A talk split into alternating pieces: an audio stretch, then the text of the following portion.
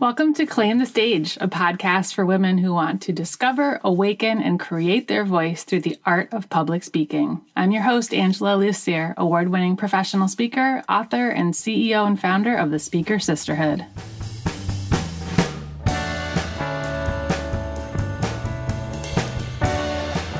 Here we are, episode 116 How to Turn Your Life Experiences into a Speaking Business with Josh Shipp. Josh is such a cool guy. I can't wait to get to the interview. But before we do, I want to share a couple things. First, I don't know if you got a chance to listen to my interview with Seth Godin yet, but I have received so many nice emails about that episode. And mostly it was about Seth's reaction to me sharing that I'm pregnant. And a lot of people emailed to say, You had me crying on the treadmill, or I was crying at the grocery store listening to your podcast. And you know, at the time, I think I was so freaked out while doing the interview that it didn't really occur to me how special that moment was. But when I went back and listened to it, I was like, wow, that is like such a sweet response that he had. And I just really appreciate hearing from so many of you and that you enjoyed it and you got a lot from it. So thanks so much for sharing and being part of this podcasting journey with me. The pregnancy update today I am 28 weeks pregnant. I just got into the third trimester. I am large and in charge. My belly is huge. I keep like hitting it on things. not like hard, but you know, I, I open the door and I don't provide enough space for my stomach, or I go to push myself in with a, at a table in the chair and I kind of hit the table, and I'm realizing I don't really have good spatial awareness because I'm not used to my stomach protruding like this, but I'm getting used to it, and sleep is elusive at the moment. But so far, I feel pretty good. I was really sick last week, but I don't think that was pregnancy related. I think it was just a stomach bug. But anyway, today's episode is sponsored by Told Video, original, thoughtful storytelling for your brand, here to help you with your next step in marketing a meaningful video. Let your story out into the world, get it told. You can contact Rebecca, the owner, through June 1st to receive a pack of four 15 second social media videos along with your full video. Reach out for a free phone consultation and quote to find out more at toldvideo.com. Okay, today's guest is someone I recently found out about when he emailed me to say that he likes the podcast. So I clicked on the link in his signature and I found out what an amazing guy he is. And I asked him to come on because I wanted to interview him about his life. So let me tell you a little bit about him. Statistically, Josh Shipp should be dead, in jail, or homeless. But his success as a preeminent author, speaker, and global youth empowerment expert is living proof of the power of one caring adult. A former at-risk foster kid turned youth advocate, Josh is renowned for the documentary TV series on A&E that followed his groundbreaking work with youth and families. He has written two national bestsellers to date The Grown Up's Guide to Teenage Humans, uh, winner of the Nautilus Gold Award for Parenting and Family, and The Teen's Guide to World Domination. Thanks to the support of teachers, counselors, and a wonderful set of foster parents, Josh went on to be listed on Inc. magazine's 30 Under 30 list and is now a postgraduate student at Harvard, further honing his skills in persuasive communication. Josh is regularly called upon by Oprah, CNN, Fox, The New York Times, 2020, Good Morning America, and others to provide commentary on common challenges faced by parents and teachers. Over the years, Josh has keynoted events for countless groups of parents, educators, and social workers with audiences as large as 55,000 and to date has spoken live in front of more than 2 million people. Viral clips of his acclaimed presentations have been viewed an estimated 50 million times online through platforms such as Upworthy, Goalcast, and BuzzFeed. The interview you're about to hear is all about how to turn your life experiences into a passion project and a business. So, Josh is going to share how he ended up as a speaker, who that one caring adult was for him, and how he got started on this path how he turned his struggles into a business, and so much more. So, without further ado, here is today's interview with Josh Shipp.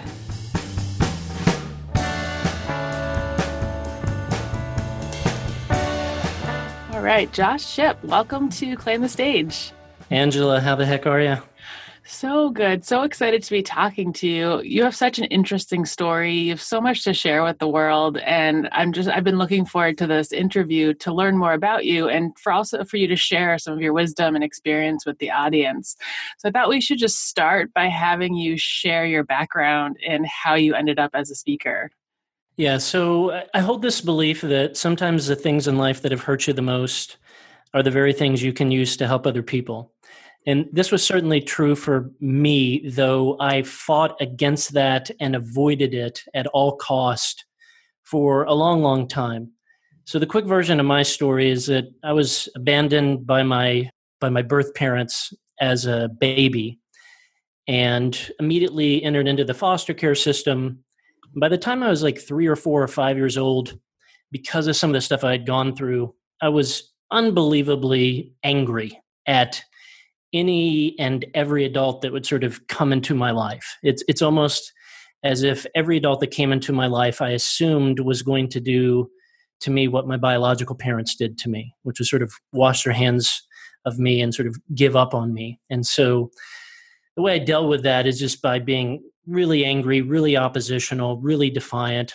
And then I went through sort of all sorts of physical, sexual, emotional trauma as a foster kid. And at 14, I ended up with what would be my final set of foster parents. Mind you, this was the this was the 12th family that I ended up with because of how sort of angry and oppositional I was. I would I would actually keep track of how quickly I could get kicked out of foster homes and I sort of kept score like it was a video game. Okay. Uh, but but uh, these foster parents slowly but completely changed my life and sort of the way that they dealt with me, the way in which they approached me, the, the patience that they had with me. And so this is sort of the difference that they made in my life was sort of the genesis of, of the work that I do and that I do as a speaker, which is I, I work with and speak to either groups of kids or folks primarily that work with kids. And so my whole message is around that every kid is one caring adult away from being a success story. And the genesis of that is Rodney and Christine, that final set of foster parents for me. And because I was that sort of kid who who desperately needed that one caring adult in his life growing up when things were so unstable. What did they do differently? Were there certain ways they talked to you or approaches they had? Anything stand out that you could share? I mean, there's all sorts of subtleties, but two things that immediately sort of bubbled to the surface for me. Number one, they didn't take my acting out personally. Well, kids don't talk out; they will act out. And so if they're if they're frustrated or hurt or angry about something, they'll often take it out on the whoever's just sort of in their atmosphere. And and it can feel very personal, but it's often about something that happened prior to you or someone that hurt them that actually wasn't you so they had this incredible ability not to take it personally, which helped them keep their foot on the gas, help them not lose hope, help them not take my days that I would just be absolutely like a terrible person to them. I mean, no doubt it must have been challenging, but they didn't they didn't own it or sort of deposit the check the way that I saw other adults that I interacted with. And then secondly, they were a phenomenal mix of tough and tender, d- depending on what I needed. A, a lot of the research shows that you know kids need that sort of adult who will be tough and tender, who will be both firm and fair. And so it, the idea of tender is like, okay, we need to obviously protect kids from things that they didn't cause and that they're vulnerable to, and particularly when they're younger. But a lot of the stuff I'm talking about, particularly when I'm, you know, 11, 12, 13, 14, these were foolish, stupid, idiotic choices that I was making. And I needed to feel the weight of that. I needed to feel the consequence of that so that the so that the desire to change shifted from my parents or that counselor I was forced to go see or that teacher and and that desire became my own desire that you know this isn't going well I, I, don't like the consequences of the choices that i'm making therefore i want to change therefore i'm listening okay what do you got to say now mm-hmm. i think this is great advice for kids but also for adults do you find that you can often translate a lot of the same advice for adults, or do you try to just focus on kids? I mean, often I don't, I don't nerd out on it quite the degree that I do. Sort of, how does this apply to, you know, our relationship with kids? I have my, own, I have my own children now, and you know, which is wonderful and challenging and incredible and difficult, eh, all at the same time. Often within the within a twenty minute time period. But I mean, one thing that definitely does translate to me as an adult is is I don't to me the best person to give advice to is someone who asks for advice. Yeah. My general life practice is like as an adult now is I don't give advice to people who haven't asked for it because they haven't yet put themselves in a posture in a position where they go, okay, I've kind of tried it myself and it's been frustrated or not as good as I'd like it to be. So okay, now I'm now I'm open to this. Now I'm listening. And that was my I mean, I was sort of that sort of hard-hearted and you know, I don't need anybody. I don't I don't need advice. I don't want your advice. I don't need your help. I don't want your help. Until I was 17 and a half and I went to jail because I wrote a bunch of hot checks uh, just for silly, stupid teenage things. But my foster parents had the choice to bail me out that night, but they chose to leave me in there uh, for about 12 hours. And those 12 hours were game changing to me. That that's sort of where that that it tipped the scales of like, you know, this is my biological parents' fault, or this is you know the foster care system's fault that I landed up in in this situation or that situation. To oh, I see. Like, yeah, I've I've had some things happen to me that aren't fair, but so is everyone. And the stuff I'm doing now, like that's not my biological parents' fault. This is my fault. And so having to sit in that that jail cell, that was as weird as it sounds, such a gift from my parents. Though, you know, my language towards them when they said, We'll see you tomorrow was anything but, hey, thanks a lot for that. Yeah. well, I think it goes with what you started out with saying that sometimes your struggles can be great lessons and lead you to bigger things or something along those lines, right? Yes. Yeah. I, mean, it's interesting. When I first started speaking, so today and for the past five years, I, I speak 99% to adults who work with kids. So that might be parents or teachers or social workers or guidance counselors. But before that, I, I, used to speak directly to sort of middle school and high school students. And for the first five years that I spoke to them, I never once told my story of growing up as a foster kid.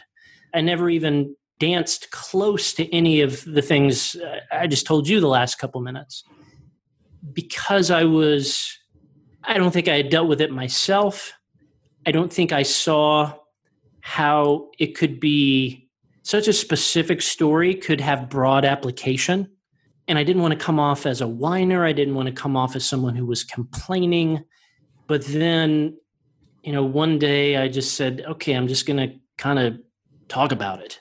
And the response was 10x any other talk I had given. And I would say at this point, I was not a skilled or seasoned speaker. It was that, you know, vulnerability leads to vulnerability. There's a psychological term known as appropriate self disclosure, meaning sort of when you appropriately self disclose, it triggers a psychological reaction in that other person to begin to think of how that parallels to things in their own life that they're facing. So, you know, even though you're telling a specific story, I was I grew up in foster care. I was left by my parents. Surprisingly, people aren't going, well, I wasn't left by my parents, so there's nothing to learn here. They transplant those moments where they've felt left or abandoned, even if it wasn't by people, but by situations, by their own expectations, by their own situations in life. And that really opens up their mind and heart, I've found. Because uh, I think we learn far more from people's failures and screw ups than we do simply and only their successes. Yeah, I totally agree. I've never heard the term appropriate disclosure, but it makes sense. Are there rules for that, or how do you know what's appropriate and what's not? It's a good question. So I was reading a book by a guy named Steven Furtick, and he gave this sort of phrase, uh, sort of like a bumper sticker phrase, but because it was sort of creatively worded, it never left my mind, which is heal the wound, reveal the scar. And my interpretation of that is like, look, you've got to you've got to deal with the issue yourself. You've got to get clarity on it, a little bit of distance on it. Otherwise, you can unintentionally come across bitter or just like doing therapy on stage where it's like, hey, here's this crazy thing that happened to me. And I have no lesson from it. I have no insight from it. I have nothing I've pulled from it yet. And so for me, I believe one of the most unusual tools that has helped me significantly improve as a speaker is counseling for myself. And I would make the same argument even if I didn't have the sort of challenging upbringing that I had. But in in every speaker I've ever seen that and now I mean we have a speaker agency within the education market and our speakers speak at a thousand different schools every year. And the only through line I see in any speaker who is who connects phenomenally to the audience and even if they're speaking to kids they could be like way older than the kids kind of close in age to the kids male female have an athletic background a, a, a crazy story background like mine uh, you know the, the ideal childhood the through line i've seen is that they're comfortable in their own skin that there's a a genuineness, a wholeness. Who they are and what they're saying is very congruent.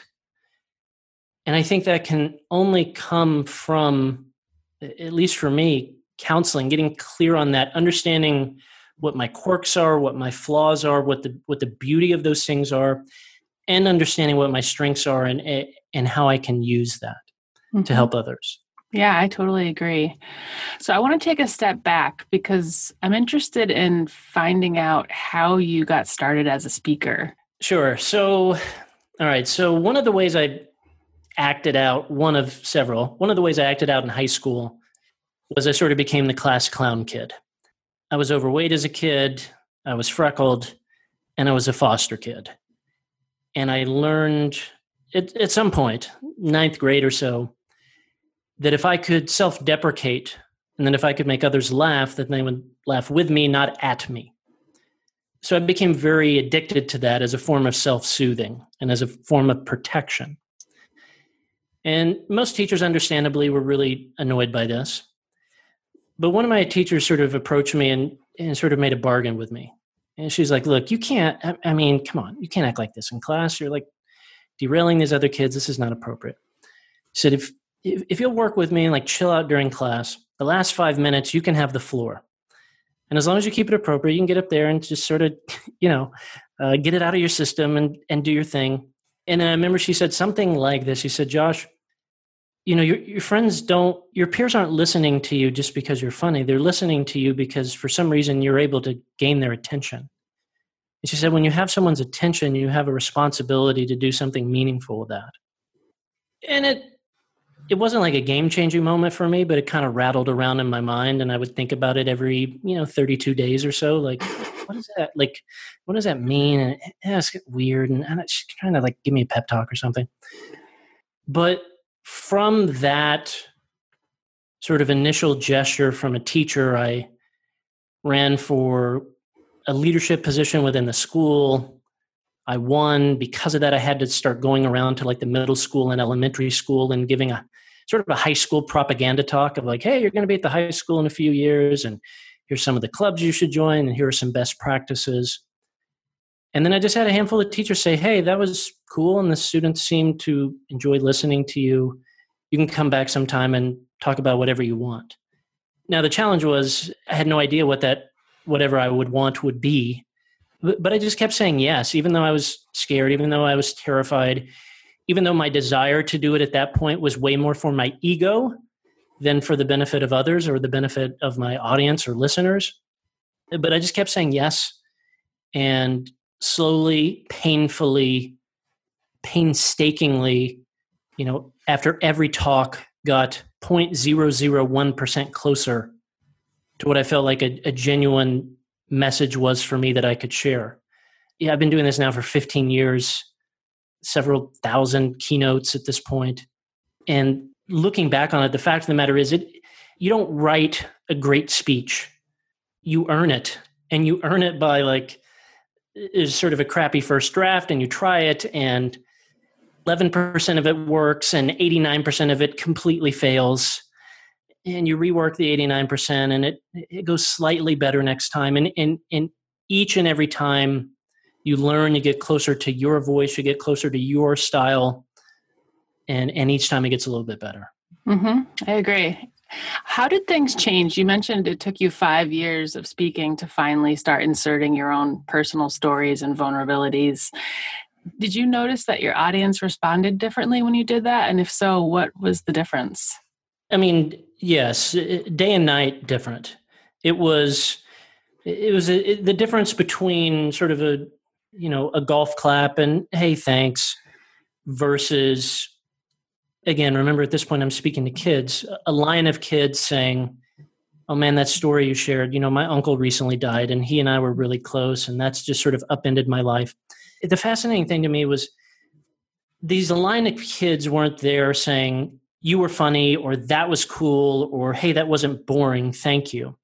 It, it, was again that idea of vulnerability leads to vulnerability. Something in my vulnerability had struck a nerve that gave them the courage or the permission to think about something in their own life that was heavy or that was challenging or that was difficult and gave them a little perspective a little bit of a case study there in front of them of like hey, I'm not perfect. I went through this difficult thing.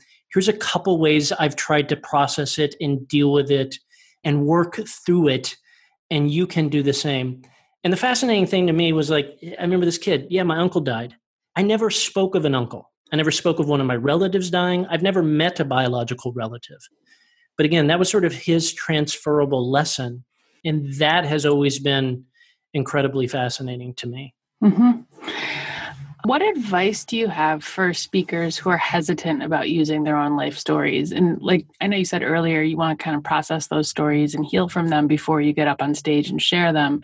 But let's say they've done the work, but they're still hesitant mm-hmm. about bringing them out. Do you have any advice? I mean, I've just, I've never seen anything connect more with an audience than sort of strategically and intentionally throwing yourself under the bus for the benefit of your audience. Now there's there's a hundred different ways you can do this. You might have a compelling, emotional, personal story like mine. It might be that you're, you know, talking to a group of salespeople or colleagues, and you can tell that hysterical now, not then, story of how you just completely blew it and you know just ego crushing you felt so terrible you did this you did this completely idiotic thing you felt humiliated in front of everyone. And those things are so I, i've never seen anything connect more to an audience. Now mind you i've done a couple thousand keynotes and and i was primarily self-taught as a public speaker but now i've gone back and i'm doing postgraduate work at harvard and so much of their research is showing this idea as well that the people connect and learn and trust more from a communicator who is willing to be vulnerable by sharing some failures, by sharing some hardships in whatever ways it is appropriate to that particular context. So, again, sort of strategically throwing yourself under the bus for your audience will be of glorious benefit to them and just try it once. Like just say, all right, well, I'll, you know, I'll kind of sprinkle in. Maybe you're going to give a 20 minute talk. So you go, all right, I'll sprinkle in like two minutes here and just just watch. That would be my challenge to you. Don't like rework your entire talk. Don't rewrite your entire talk. Just just find an area where you can be vulnerable, where you can throw yourself under the bus and watch what happens, and then you decide for yourself whether or not it's it's a worthy endeavor. So, when you're preparing for a talk, is there a formula or a process you follow to make sure, like checkpoints, like, okay, I have three really vulnerable stories where I look like an idiot. I have two stories that might move people to tears. Like, do you have that kind of checklist? No, not quite. I mean, there's a couple different ways I think through this, particularly when I'm writing something from scratch. Number one, I always want my introduction to do the bragging for me. So there is a valid argument and there is valid science that that as a communicator you need to be not only viewed as trustworthy but perceived as trustworthy even before you get up there. So to me I go my the introduction how I am introduced to me is the beginning of my speech. So what does that mean? That means I don't just leave it to whoever's going to introduce me to kind of wing it and say what whatever they so wish when I'm speaking at an event, depending on the context and the audience, I script that three to four sentence introduction for that event planner because that is the equivalent of the beginning of my speech. That can set up sort of here are the things that he's done that are noteworthy, the context to the message, so that when I get up there, I don't have to make that case for myself that case has already been made by someone that they already know and that they trust so that I can begin to sort of do that strategic throwing myself under the bus. That's one way in which I think about it. And then there's another thing that I do that's absurdly, which is when I'm doing a, a, a new talk. So, for example, a, a TEDx talk I did like a year and a half ago. This is a brand new talk once I get the talk to what I feel like is maybe it's sort of 60% there, I will run a focus group of the talk because this is the only way for me to accelerate identifying what the holes are in the talk, what's unclear, what's confusing, and where it sort of led to rabbit trails in the audience mind because I haven't circled back to certain issues. So, very practically, here's what this means I'll write the talk and be like, all right, it's kind of 60% there. I will stand in my living room with my laptop, turn on the webcam, hit record, and I would just film a version of me giving the talk. Now, mind you, a TED talk, it's a bit shorter. So if it's something longer, I probably wouldn't send someone an entire like 60 minute talk, but maybe I would go, yeah, this intro I'm really struggling with. So maybe I would just film that five minute portion. But regardless, I film that video, that talk that I feel like is 60% there. And then I sort of pulled together a group of people that I think can be helpful in giving me feedback. This this group of, of folks is made up 20% of fellow speakers and 80% of whoever the actual audience would be. There's a tendency for me to be like, hey, my speaker buddies, we nerd out about speaking. Let me just send it only and exclusively to them. There's a unique perspective that they can give you, but there's also something that they're completely blind to, which is eh, sort of like being that first time audience member. So I, I send this out to them through a, uh, a Google survey, and there's four questions, and the survey is anonymous, meaning I don't ask them for their name. And when I send them the email asking them to fill it out, I very clearly in bold say, please be brutally honest. I want you to make me cry. you have to give people permission to be brutal with you. Otherwise, they won't. And you also need to set it up by it being anonymous where it feels safe for them to do such. Mm-hmm. So here are the four questions. It's something like number one, what was your favorite part of the talk? What I'm looking for there is do I think point B is the most interesting or the most compelling or the most impactful, but everyone else is saying point A? Huh, okay. Do I need to move point A so that doesn't get sort of a overshadowed by point B, which I thought was more important. So, number one, what was your favorite part of the talk? Number two, what in the talk was unclear? Not was anything unclear, but what was unclear, assuming something must have been. Number three, what did I just ask you to do? So, almost all talks, whether you're talking to a group of parents or teachers like I might, talking to a group of colleagues, tends to have some sort of call to action.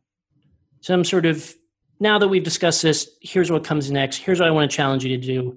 Here's what I want to challenge you to think about doing. So I asked him very clearly, what did I just ask you to do?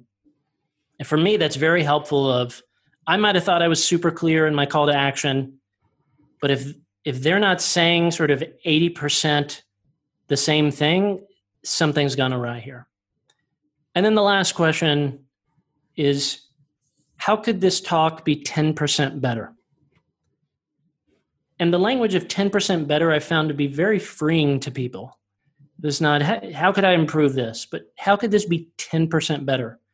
And then folks will tend to sort of zero in on a minute detail that could be a little bit stronger a little bit clearer. Hmm. And then once you have all that feedback, do you do the process again or what, what do you do with it? It's a good question. So once I have that information, I, I just sort of look through it. I try to identify themes. It's not like I take every person's bullet point and go, all right, I got to apply that. I got to apply that. You know, if, if 10 people are giving me feedback, I'm just looking for themes. All right, man, three or four people all said, well, what happened to Rodney? You do still keep in touch with your foster parents? What going, what's going on there? Okay, that's clearly something distracting them in their mind. I didn't close a loop. I need to address that. So I just look for those themes. I try to address it. And then at that point, I feel like, okay, now I have done the work where I'm ready to deliver this, you know, for the presentation or for the thing that really matters. Mm-hmm. At this point, do you have a few different talks you give? Are you still building new talks, or what's the process like for your speaking business today? I have two talks that are outstanding, and then I have typically one talk that's in development that's terrible. uh, and so that's my situation right now. I have two talks that are excellent, and I have one right now that I'm just completely lost. It's terrible. It there's a there's there's like a little bit of good in there, but not much yet. But that's okay. I want to go back to your work at Harvard. What is your what are you studying? Is it communication? Yes, persuasive communication. And what is there a thesis or a focus in there that you're working on? Well, I mean, for me, I'm trying to all of my skill in public speaking has been self-taught. And so I'm trying to go back and a identify what the gaps in my knowledge are because i don't know and and then b learn learn sort of best practices and techniques so for example before i started studying with this course i had no knowledge of outlines that there are that there's sort of you know five or six sort of outlines that have been, been around for years and years and years and years that can provide sort of a skeleton or the scaffolding so that you're not looking at a blank canvas you're more so looking at a blank canvas that has a template on it. So i mean f- for example what i do for a living is an example of monroe's motivated sequence that's a that's a specific outline and when i look at monroe's motivated sequence and i look at one of those two talks that i told you today is excellent it almost exactly follows Monroe's motivated sequence. But when I think about those same talks seven years ago, nine years ago, 11 years ago, the very reason they weren't yet excellent was not only at bats, time on stage, just repetition, but also because I, I had no knowledge of some of the missing elements and, and components that would be most persuasive and most helpful in moving an audience. Hmm. Are those templates available to the public? 100%. So if you were to Google Monroe's motivated sequence example, you'll see it and it's it's incredibly helpful and incredibly freeing. I would say one of my greatest burdens as a public speaker was writing new talks. And part of that was because I felt like it was a blank blank blank blank canvas. And now with like an outline such as Monroe's motivated sequence, I go, okay, well, here's here's sort of the framework. And now instead of obsessing about what are the what are the pieces, I can obsess over, you know, what do I want to put in there? What what what story do I want to open with? What sort of third party proof do I want to put put here? So it really gives you a roadmap that you can follow that is that is tested and proven for for centuries. Mm-hmm. I love it. Do you have any uh, big picture advice for speakers that you like to give? You know, if they're thinking about pursuing professional speaking, that can help them to be successful at it. Well, I mean, it's interesting because there's obviously a lot of sort of online training and courses and all of that around sort of the business of public speaking. And it's certainly a real business, a real market, a real opportunity. The thing that I see is so much focus on the business side of things and a, and what feels like less focus on the speech.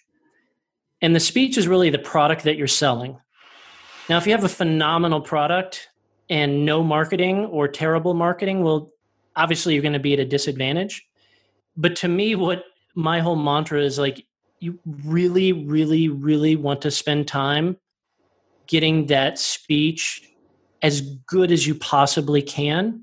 And then when you layer the marketing and smart business strategies and methodologies on top of that, it's going to exponentially help you spread your message, get booked, and paid to speak. Because, I mean, at least in my market, there is 99, this is not a scientific number, but this is my guess 99% of speeches that folks get paid for happen for only one of three reasons. Number one, I saw Angela speak at that thing, and I want her to speak at our thing. So that's option one. Option two is my buddy, my colleague, my coworker saw Angela speak at that thing, and maybe she should speak at our thing. Now, to nerd out on that one a little bit, that one you'll notice now you now you've had now you have multiple decision makers in the room. So that's why in that situation, if the person who saw you isn't the sole decision maker, but they have to go back and convince their boss, there's a great example of why your marketing materials must be congruent with how good they're saying you are on stage. And then number three, I saw a video of Angela speaking, and I think her message would be a fit for our event. All three of those examples, the primary foundation of those being successful is the speech itself. Even the video. I mean, even the video. Like the movie has to be good to in order in order to cut a great trailer. Yeah. So the, the, speech really matters. Yeah, I often feel like each speech is an audition for your next speech. It's it is the marketing for your speech. Yeah. So you got you got to make sure it's good. so yeah, there's I mean there is a sort of there's not a lot of little tricks, but there is uh, one little trick that's interesting is towards the end of my speeches I always make a mention that hey, if you would like me to come give this sort of presentation to your group, to your people, to your team, to your staff. Here's a step to take. And there is some sort of disconnect that I don't quite get in the audience that when you're giving a speech that don't quite go, oh, she could come do that for us or in our town or our school or our community. So like you it's really important to be overtly clear that this is what I do. I'd love to come share this message with your group. And here's the next step if you're interested in that. Yeah, great advice.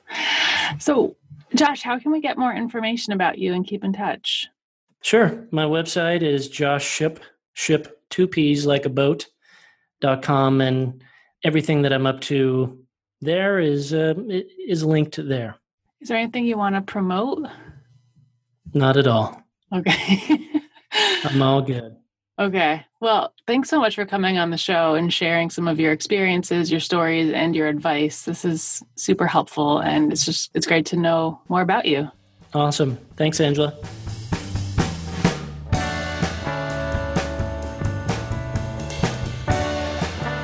Well, there you have it. My interview with Josh Shipp. Huge fan. Love what he's doing. He shared so much good advice today, too. And I just really loved hearing how he arrived at his learnings, his lessons, and the sharing of his wisdom. He's just, he's someone that I really, I, uh, I'm a fan. This episode is sponsored by Told Video, original thoughtful storytelling for your brand. Here to help you with your next step in marketing, a meaningful video. Let your story out into the world and get it told. If you contact Rebecca through June 1st to receive a pack of four 15 second social media videos along with your full video. Reach out for a free phone consultation and quote, and to find out more at toldvideo.com.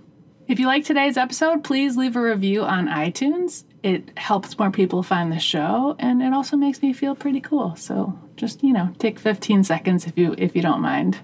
This podcast has been a production of the Speaker Sisterhood and was recorded at the Glitter Closet in Holyoke, Massachusetts.